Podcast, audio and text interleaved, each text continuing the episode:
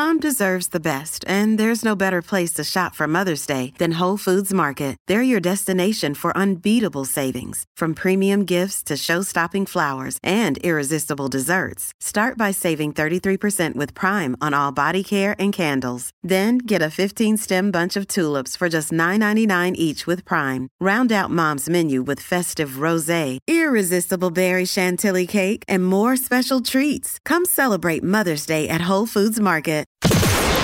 Wading through the rhetoric in search of the truth. This is Global Top Talkers with Alex Pearson on Global News Radio. Radio. Radio.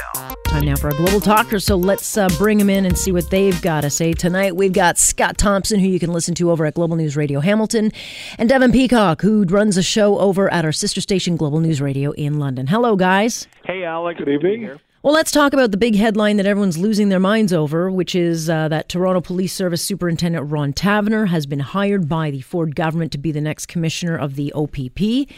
And automatically, the opposition is saying the fix was in. I'll start with you on this, Scott. Where are you on this? I mean, the guy is qualified, no question. I don't know what the other applicants had up their sleeves, but, uh, you know, it's not like this guy was hired off the street corner, but um, you know, Ford's being seen to have, you know, meddled a bit. Where are you on this?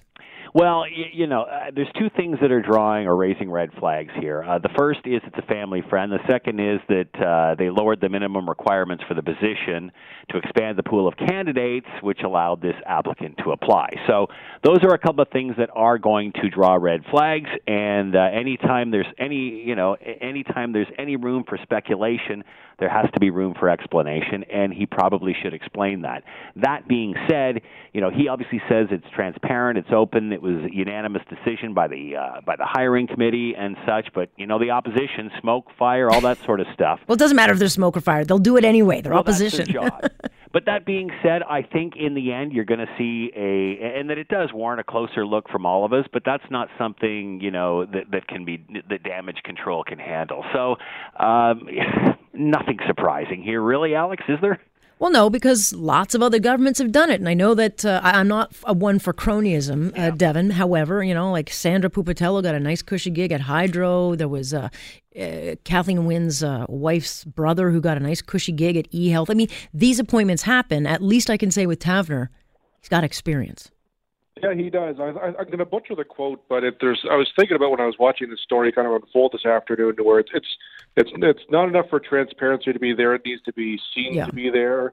Um, and I think that's kind of the problem here in this case, where Taverner may be, you know, qualified and, and fine for the job. Lots of people have said he is qualified. It's just the fact that we've had the the qualifications lowered, and uh, there is the, the the fact that he's a friend with the Ford family. That doesn't that shouldn't preclude him from the job.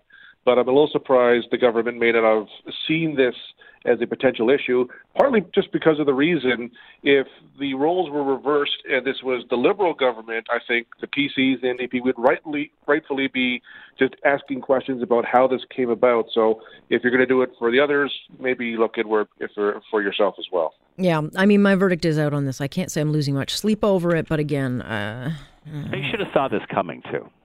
Well, they should have seen it. Yeah, yeah, they should have. But again, I, I don't know if we have the facts of it yet. I, am willing to say, okay, let's see, let's see what happened. You know, um, let's talk about how much you're going to be paying for groceries. This actually surprised me a little bit. A new report coming out saying that the Canadian family is going to spend $411 more next year to fill up the grocery cart because prices of food are going to rise between 1.5 and 3.5%. That's actually quite a bit of money, especially if you're on a fixed income. Interestingly, Devin, meat and seafood are going down. It's the veggies that are skyrocketing. I was just going to say that it's a good news if you're a meat eater or a carnivore because terrible if you're a vegan, down, as you said.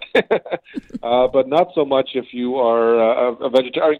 It's, it looks like it's tied to everything going on in California, largely for that. I mean, it's unfortunate, but uh, we're kind of at the we're we're subjected to this kind of up and down, and there have been times in the past where uh, it's gone down for uh, for for the past, and then it went back up. So it, it just for me, I mean, the, the, one of the surprising things was was relatively the amount more people would have to spend at restaurants isn't going up by that much. Not so, yet. Uh, uh four hundred dollars a year is nothing to snuff at for people on fixed incomes but to me, it almost could have been worse. Yeah, I mean, the only thing I, I, would say, Scott, is that veggies are important, and if you're on a fixed income and you want to buy, you know, your kids something healthy, it just gets harder and harder. And uh, you're absolutely right. And and this is a concern every single year, especially as you were saying when you know there's changes in weather or issues uh, you know with regions that are producing a lot of this product. There's two issues here for me. I think there's that in in the fact that w- whether it's transportation costs, uh, growing costs, what have you, you're going to see prices uh, increase every year. The real difference here is seeing a substantial decrease in meat consumption and how that's going to change the landscape moving forward and uh, I agree with Devin. For some, they might be celebrating this a bit. Sorry, I forgot to turn my mic back on. Sorry. they would be. Um, let's talk about Catherine McKenna because she was asked today if she expects to see the same kind of rioting that Paris has seen over uh, the new green taxes coming in. And I'm not sure if you caught this headline, but, you know, as we saw over the weekend, just so much damage. Cars lit a fire. A fire. They were destroying stuff. And uh, Emmanuel Macron, the president, uh, actually canceled the green fuel tax today because of all this violence. And so she's heading to Poland next week for the annual United Nations climate change meeting, where they're going to decide on the uh, old Paris, you know, Accord and all that crap.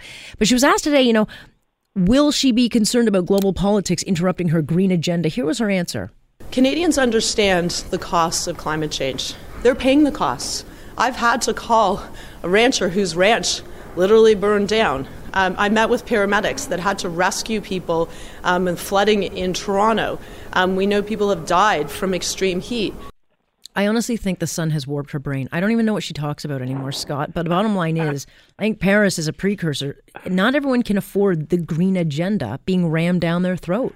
Um, you know, again, I think this is divisive politics being used. You're either this way or you're that way. You believe in this or you believe in that. And I think there is a center here. And I think what she doesn't realize is a lot of Canadians, specifically Ontarians, yeah. feel that they are re- they are already and have already been doing their part for this for 15 years. Absolutely, absolutely, and on the cutting edge. So again, uh, I, I think what she has to be very does she have to be careful? Absolutely, because because you know uh, Europe is a completely different game. We have natural res- resources that want to get to market. We also have clean natural gas, which they don't uh, as much of over there. So I, I think she has to be very, very careful in the words that that she chooses, especially considering the elections going across the land and the climate of the day. Yeah, Devin, I, I mean, look, you got to read the tea leaves. And when you've got like someone as progressive as Macron finally saying, okay, okay, I give up, I can't do this because of the anger, and, and it was like a completely spontaneous, you know, um, rioting in that, you can't just turn a blind eye to that. You can't, but I mean, there's uh, there's a lot of tea leaves. I mean, we do have a climate issue and things we need to do on that on that front. So I mean, it, we, we can't turn a blind eye to that. I mean, we also have an infrastructure problem. Like that's the thing that governments don't like to talk about is the fact that they've allowed these cities to build up into pavement, like, and they don't put the proper runoff. There's not the proper sewage, so lot, you know, we get the big storms. A lot of a lot of this, not all of it, but a lot of it is blamed at the governments who don't keep up with infrastructure. I don't disagree that you know you know we have an infrastructure problem. We have you know our, our, if our city planners of the days gone by could maybe do things differently, they probably would. But I don't see Canadians being protesters like the French are. I mean, the French have made like they've they are you know all star protesters. They protest oh, yeah. over everything. so uh, we are not even close to their league. I mean, Canadians may still be upset by it, but they would be more likely to take their frustration at the voting uh, booth, not necessarily to the streets. We will see. All right, we'll uh, watch this issue because it's going to hit us like a ton of bricks in January. All right, guys, thank you. Appreciate it. Thanks, Alex. Thank you. That is Scott Thompson from our Global News Radio Hamilton station and Devin Peacock over at uh, 980 CFPL. Good to have them both.